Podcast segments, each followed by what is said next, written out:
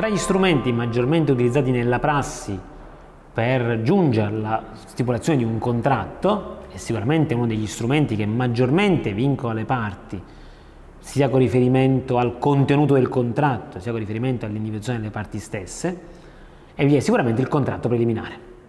Con riferimento alle parti, infatti, col contratto preliminare, con contratto preliminare si vincolano alla stipulazione di un determinato contratto di cui vanno ad individuare già il contenuto, quantomeno nelle linee generali.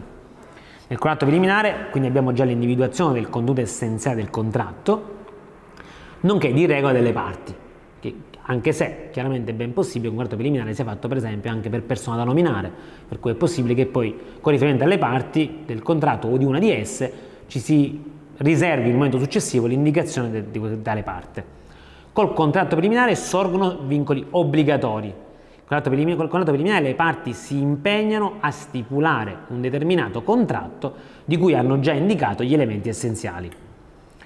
Il contratto preliminare ha avuto una grandissima diffusione nella prassi, anche se a livello legislativo non vi sono tante norme, anzi, a parte il 1351 che disciplina la forma del contratto preliminare, il nostro legislatore sembra non dare importanza nel 42 a tale contratto. Poi è vero che quando si parla di contratto preliminare si fa riferimento anche all'articolo 2932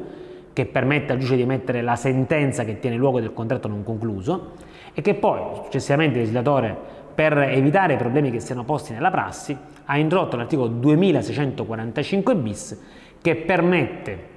la trascrizione del preliminare in modo da poterla opporre ai terzi e quindi evitare magari il fenomeno poi noto come doppia alienazione immobiliare con possibilità di, eh, con situazioni che potevano determinare che uno vendesse a più soggetti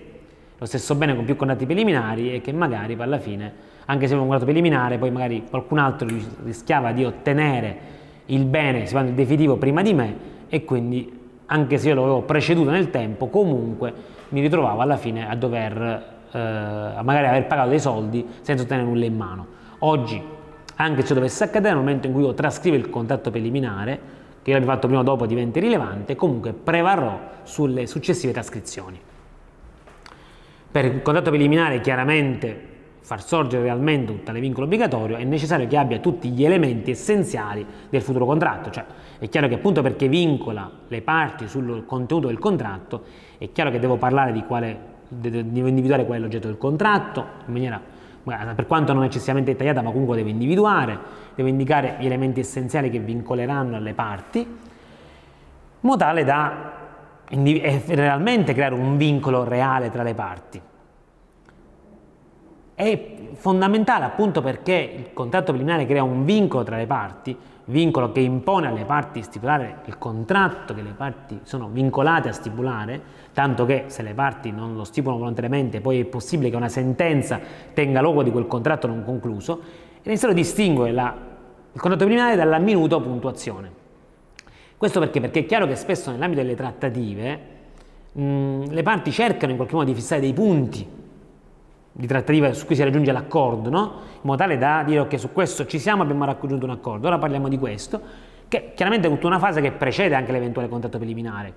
Qual è la differenza? Che mentre il contratto preliminare vincola le parti, la minuta la puntuazione, appunto perché le parti stanno ancora trattando, non hanno, non hanno valore vincolante, non obbligano le parti, per cui è possibile recedere nei limiti della buona fede in qualunque momento. Cioè, le parti stanno trattando e quindi su alcuni punti raggiungono l'accordo, ma lo mettono per iscritto per dire ok, qua ci siamo,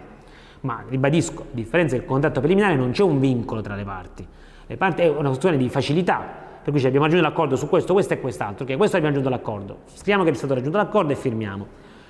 Siamo ancora comunque nella fase della, delle trattative, non ci siamo ancora vincolati a nulla. Il contratto preliminare e i rapporti poi col contratto definitivo chiaramente hanno posto problemi con riferimento alla natura giuridica del contratto preliminare, perché in base alla natura giuridica che riconosca al contratto preliminare cambieranno le azioni esperibili, cambierà anche la natura giuridica del contratto definitivo. Secondo un primo orientamento, il contratto preliminare fa sorgere la, la, è, mh, è dal contratto preliminare che sorgono tutti i diritti e gli obblighi delle parti. Il contratto definitivo in realtà avrebbe una, sola, una mera funzione solutoria, cioè come se col contratto definitivo io stessi adempiendo al contratto preliminare. Quindi il contratto definitivo si porrebbe come mero adempimento del contratto preliminare, con tutto quello che ne deriva, anche riferente alla necessità della capacità o meno di eseguire un mero adempimento che non, è, che non ha valore negoziale o potrebbe non averlo, in quanto avrebbe una mera funzione solutoria, io sto meramente adempiendo all'obbligo che mi sono assunto, per cui un mero, sarebbe un mero atto giuridico, per cui non, basterebbe la capacità di intendere e di volere e così via. Orientamento che devo dire è stato totalmente superato, è stato un po' la dottrina tedesca e mm, qualche sentenza negli anni Ottanta l'aveva condiviso. Secondo un altro orientamento, invece, il contratto preliminare si svuoterebbe, potremmo dire. Cioè, se secondo il primo orientamento il contratto preliminare sarebbe la fonte di tutti i diritti e degli obblighi, il definitivo sarebbe un mero adempimento, una mera funzione solutoria, invece, secondo il secondo orientamento, il contratto preliminare avrebbe una mera funzione preparatoria si limiterebbe a vincolare le parti. Anche questa tesi, che sembrerebbe apparentemente più aderente al concetto di contratto preliminare, in realtà è oggi superata. In realtà il contratto preliminare, ci dice la giurisprudenza, non obbliga soltanto a stipulare un futuro contratto, cioè non è che sta obbligando le parti a prestare un futuro consenso, punto. In realtà contiene già l'impegno all'esecuzione delle prestazioni finali indicate nel contratto preliminare. Vale a dire contratto preliminare e contratto definitivo è come se fossero degli step volti a un unico scopo, che è quello di eseguire le prestazioni indicate nel definitivo. Quindi non c'è solo un vincolo a prestare il consenso, ma c'è un vincolo a effettuare delle prestazioni che poi vengono indicate nel preliminare e poi nel definitivo troveranno definitiva consacrazione. Quindi non è una, una promessa di consensi, ma è una promessa di prestazione. Quindi preliminare e definitivo è come se avessero un unico scopo, si saldano tra di loro, pur avendo una causa unitaria, ognuno ha la sua causa, comunque sono strettamente collegati a quell'unico scopo che poi non è altro che la funzione e l'utilità che le parti vogliono raggiungere col contratto definitivo. Quindi hanno una loro causa, il contratto preliminare ha una sua funzione, perché è chiaro, mi vincola, mi blocca l'affare, ho già individuato molti elementi, ma grazie al fatto che ho bloccato l'affare, ma l'ho poi trascritto il contratto così evito problemi, nelle more posso per esempio controllare le sopravvenienze, magari succede qualcosa, o controllare determinate situazioni che ancora richiedono ulteriori accertamenti che mi permettono di effettuare dovuti controlli o verificare per esempio se il bene ha dei vizi o tante altre situazioni che mi permettono tra preliminare e definitivo di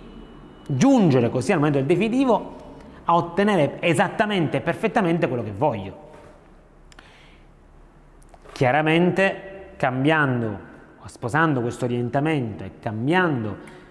la nozione di, della natura del contratto preliminare, questa nuova funzione potremmo dire unitaria rispetto al contratto definitivo, le azioni proponibili nei confronti del preliminare vengono estese. Perché? Perché se io ritengo che il contratto preliminare vincola le parti soltanto a prestare un successivo consenso, questo vuol dire che quando è che sono inadempiente al contratto preliminare? Soltanto nel momento in cui io mi rifiuto di prestare il consenso. Per cui l'azione di risoluzione per inadempimento io potrò esperirla soltanto se la parte si rifiuta di prestare il consenso. Se invece io ritengo che già nel contratto preliminare c'è un obbligo a effettuare quelle determinate prestazioni che nel preliminare ho individuato e che poi dovrò effettuare col definitivo, vuol dire che se io tengo un comportamento nella fase tra il preliminare e il definitivo che può compromettere la realizzazione degli interessi che le parti hanno cristallizzato nel contratto preliminare, potrò già esperire determinate azioni nei confronti del preliminare, anche quella per inadempimento. Così come potrò chiaramente esperire in questi casi nei confronti del preliminare la risoluzione per impossibilità sopravvenuta perché tecnicamente non, se non c'è più il bene o non posso più effettuare la prestazione, è chiaro che nel momento stesso in cui il preliminare mi, già mi vincola a effettuare quella prestazione per divenuta impossibile, potrò esperire l'azione per impossibilità sopravvenuta. Stessa cosa per eccessiva onerosità. Ma nel momento in cui io muto la concezione del contratto preliminare lo vado a ritenere come un contratto con cui le parti si stanno già promettendo una futura prestazione, tutti quei comportamenti che incidono o che limitano la possibilità che quella prestazione venga portata a esecuzione e in qualche modo quindi che si comprometta l'assetto finale degli interessi, potrò agire già nei confronti del contratto preliminare. Ecco perché, per esempio, la giurisprudenza ha ritenuto che anche nei, anche nei confronti del contratto preliminare è possibile esperire le azioni in materia di vendita. Va a dire, uno dei grandissimi problemi che si pone di regola nel contratto preliminare, appunto perché non c'è una disciplina ad hoc, è se e quando sono estendibili le norme relative ai singoli contratti. È chiaro che il contratto maggiormente diffuso preliminare è il contratto preliminare di vendita. Il contratto di vendita è espressamente disciplinato dal codice civile. Possono applicarsi al, al contratto preliminare quelle norme previste dal contratto di vendita? Come vedremo anche tra un attimo, chiaramente il, discorso non può essere fatto per tutte le norme, ma va fatto di volta in volta. Così per esempio ci si è chiesti la disciplina degli articoli 1490 e seguenti, quindi la disciplina relativa al, ai vizi e la cosa, quindi le azioni in materia di vizi sono esperibili solo nei confronti del contratto definitivo o posso esperirle già nei confronti del contratto preliminare? Se mi accorgo che il contratto preliminare ha un vizio, devo necessariamente stipulare il contratto definitivo e poi contro il definitivo agire con le azioni di cui all'articolo 1490 e seguenti o posso già agire nei, nei confronti del contratto preliminare? Quindi agire nei confronti del promittente venditore in caso di vizi occulti. Inizialmente la giurisprudenza, appunto aderendo a, una, a un, con un'idea secondo il preliminare e una mera prestazione di consensi, riteneva che dovevo stipulare il definitivo e poi agire con l'azione di vendita, nei termini previsti. Sappiamo 8 giorni alla scoperta e comunque 21 anni per la prescrizione. Mutando la concezione della preliminare, un preliminare che già mi impegna a effettuare le prestazioni, se quella persona è viziata, io già lo so in fase preliminare, sarebbe controproducente, sarebbe contrario all'economia processuale, sarebbe contrario all'interesse delle parti attendere a stipulare il definitivo. Posso già agire in fase di preliminare e contestare ai sensi di quel vizio e chiedere ad esempio una riduzione del prezzo. Quindi, perché? Perché quella prestazione che io mi sono impegnato già col preliminare a effettuare non è conforme a quello che ho dichiarato. Ecco quindi questa nuova visione come apre nuovi scenari, quindi anche nuove possibilità e nuove azioni per fare in modo che la parte poi col definitivo ottenga esattamente quello che vuole, abbia già effettivamente il suo interesse tutelato a pieno.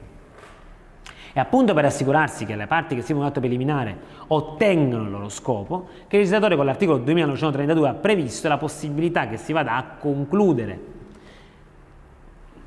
l'operazione negoziale, potremmo dire, anche qualora le parti, dopo aver stipulato un preliminare, si rifiutino, chiaramente una di esse, di stipulare il contratto definitivo. È chiaro che se entrambe non lo vogliono stipulare, è chiaro che le parti possono risolvere il contratto preliminare tranquillamente, anche per mutuo dissenso. Se invece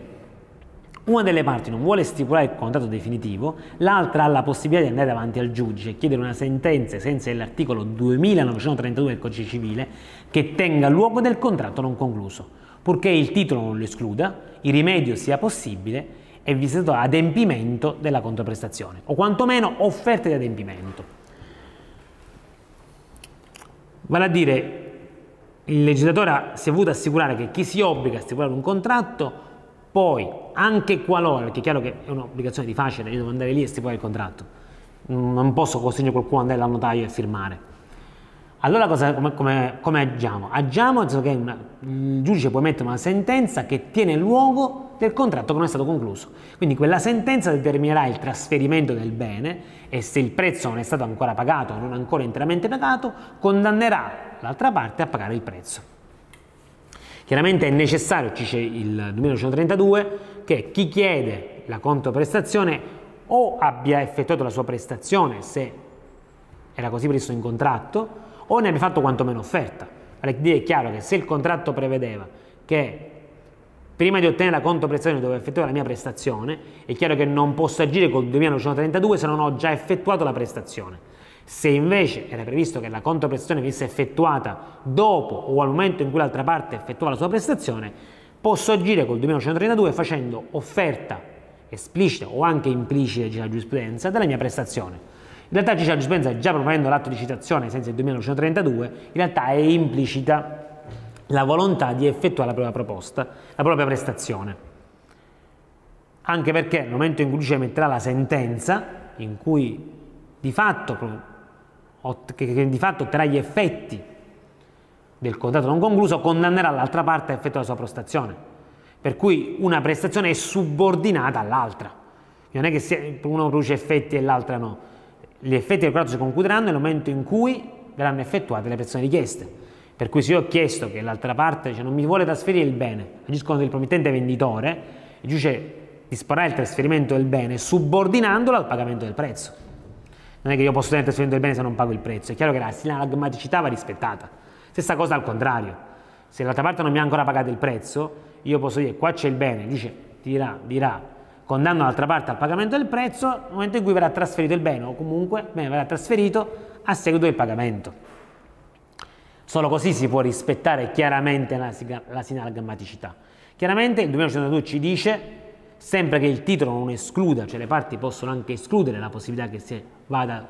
col rimedio del 2132, quindi escludere espressamente che sia possibile l'esecuzione in forma specifica di quel contratto preliminare. Questo vuol dire che in quel caso l'unico rimedio sarà la risoluzione e il risarcimento del danno. Sono le parti che si autovincolano in tal senso precisando espressamente che non vogliono che quel contratto preliminare venga portato a esecuzione coatta, ma soltanto per volontà delle parti se loro lo vogliono. È necessario anche che l'azione sia possibile, vale a dire deve essere possibile realizzare gli effetti di quel contratto. Per esempio, se il bene oggetto del contratto è perito, è chiaro che gli effetti non si potranno produrre e quindi il 2132 non potrà essere esperito. Stessa cosa se è stato alienato a terzi. Ed ancora ci dice la norma il cambiamento appunto del titolo, il rimedio deve essere possibile e deve essere stata effettuata, come dicevamo poc'anzi, la prestazione. Chiaramente, poco fa dicevamo, oggi l'azione in materia di vizi è esperibile, vizi è la cosa venduta, è esperibile anche nei confronti del contratto preliminare. Ecco perché la giustizia oggi ritiene che appunto perché una tale azione è esperibile già nei confronti del contratto preliminare, la stessa può essere esperita anche giudizialmente insieme all'articolo 2932. Va a dire oggi il giudice può emettere una sentenza che tenga luogo del contratto non concluso e dopo aver fatto la CTU, aver accertato l'esistenza dei vizi, può, su richiesta di parte chiaramente, condannare la parte a pagare un prezzo ridotto, in, in, in, uh, essendoci quei vizi, trasferendo così il bene a un prezzo diverso, superando in qualche modo quello che era il dogma dell'intangibilità della volontà contrattuale. Cioè il giudice va a determinare il prezzo del contratto in quanto a seguito di quel vizio il contratto, diciamo il bene ha un valore diverso e quindi il prezzo del contratto non è più rispondente a quel valore del bene. Quindi oggi, sebbene prima si dicesse il 2132 deve rispecchiare perfettamente il contratto preliminare, oggi per permettere alle parti di ottenere esattamente quello che vogliono, per evitare che io ottenga una sentenza 2132 che poi mi impone di agire ai sensi dell'articolo 1490 e seguenti per far accertare dopo l'esistenza dei vizi, prolungando quindi giudizi inutili, raddoppiandoli, con un'unica azione io posso ottenere il trasferimento del bene, eventualmente a un prezzo ridotto proprio agendo in come ho disposto col 2132 il 1490 e seguenti. In questo modo alla fine io trovo una sentenza che darà alle parti esattamente quello che è corrispondente ai loro interessi in base anche a quella che è la situazione negoziale e contrattuale. Il contratto, nonostante ciò, quindi nonostante io possa esperire tale azioni nei confronti del contratto preliminare, per le motivi che abbiamo visto sopra, la giustizia ritiene però che una tale azione sia svincolata dai termini previsti dal codice civile, perché quei termini sono applicabili soltanto al contratto di vendita. Vale a dire, come dicevamo poc'anzi, bisogna andare a verificare come e quando le norme in materia di vendita si applicano al contratto preliminare. Ora, se la giustizia oggi dice si applicano anche le azioni di risoluzione e riduzione del prezzo anche al contratto preliminare, però non applica al contratto preliminare quei termini di 8 giorni e di un anno di decadenza e di prescrizione rispettivamente previsti per il contratto di vendita, perché ritiene che quei termini sono previsti soltanto con riferimento ai contratti che trasferiscono la proprietà, perché io materialmente ho la proprietà, ho il bene, ho quindi la possibilità di accorgermi anche in tempi brevi del vizio e quindi ha un senso quel termine. Applicarlo al contratto preliminare rischierebbe di rendere mh, di fatto difficile esperire in termini così brevi quell'azione. Ecco perché la giurisprudenza ritiene che io possa esperire, sganciandomi però da quei termini previsti, anche nei confronti del contratto preliminare, le azioni in materia di vendita e di vizi della cosa venduta. Chiaramente, nel momento in cui il giudice emette sentenza 2932, quindi di fatto realizza gli effetti di un contratto non concluso, sta emettendo una sentenza costitutiva. Con quella sentenza il giudice dirà trasferisce il bene X da Tizio a Caio. Una sentenza costitutiva che contemporaneamente, se la controprestazione del pagamento del prezzo non è già stata effettuata prima, condannerà, come dicevo poc'anzi, l'altra parte al pagamento del prezzo. Quindi avremo una sentenza che ha un capo costitutivo e un capo condannatorio. Come sappiamo, i capi condannatori di regola sono immediatamente esecutivi già da primo grado, mentre le sentenze costitutive diventano mh, esecutive col passaggio in giudicato. Vale a dire, mentre un capo condannatorio può essere portato a esecuzione già con la sentenza di primo grado, anche se posto appello, anche se non c'è giudicato, tranne chiaramente i casi in cui l'efficacia viene sospesa in appello, i capi costitutivi producono effetti soltanto col passaggio in giudicato. Questo potrebbe comportare, astrattamente, che io ho una sentenza di primo grado che vado ad appellare e potrei astrattamente richiedere il pagamento del prezzo già in forza della sentenza di primo grado senza aver ottenuto il trasferimento del bene perché il trasferimento del bene avverrà soltanto al passaggio giudicato, quindi quantomeno dopo l'appello se non c'è ricorso in Cassazione. Chiaramente vi sarebbe quindi una scissione tra il capo condannatorio immediatamente esecutivo, pagamento del prezzo, il capo costitutivo, trasferimento del bene, che si, diciamo, si avrebbe al pagamento del passaggio giudicato. Onde evitare questa mh, dissociazione tra le due prestazioni di fatto di unico contratto, le sezioni 4059-2010 ci dicono che è vero che di regola i capi condannatori hanno efficacia immediatamente esecutiva, ma è anche vero che ciò vale soltanto per quei capi condannatori che non siano legati da un rapporto di sinalagmaticità con altri capi, come in questo caso costitutivi. Va dire, se vi è un rapporto di stretta accessorietà, e in questo caso chiaramente vi è, perché parliamo di un rapporto sinalagmatico, una prestazione trova fondamento nell'altra, non avrebbe motivo di esistere senza l'altra, essendoci questo rapporto di alla grammaticità non posso scindere una prestazione rispetto all'altra e quindi renderne una esecutiva e l'altra no. Va a dire in questo caso anche il capo condannatorio diverrà esecutivo e quindi potrà essere portato a esecuzione soltanto al momento del passaggio in giudicato della sentenza. Perché è chiaro che non posso scindere gli effetti del contratto, uno lo produco prima e l'altro dopo. Appunto perché era previsto in contratto preliminare che io ti pagavo il prezzo al momento in cui trasferivi il bene, è chiaro che non si può immaginare che con la sentenza si ottengono effetti dissociati, diversi da quanto previsto. Quindi in questi casi il capo condannatorio produrrà effetti, quindi potrà essere portato a esecuzione soltanto nel momento in cui il, la sentenza che ai sensi del 1932 passa giudicato. Chiaramente il fatto che stiamo parlando di una sentenza che tiene di un contratto non concluso e quindi è chiaro che ha natura pubblicistica, non altera il tipo di rapporto, il rapporto resta contrattuale. La sentenza produce gli effetti del contratto è quindi sempre un contratto e quindi gli stessi diritti e le azioni che potevano essere poste nei confronti del contratto di compravendita definitivo si applicheranno nei confronti della sentenza che produce gli effetti del contratto. Semplicemente è una fixo iuris che permette di ottenere quegli effetti anche quando le parti non lo hanno voluto concludere.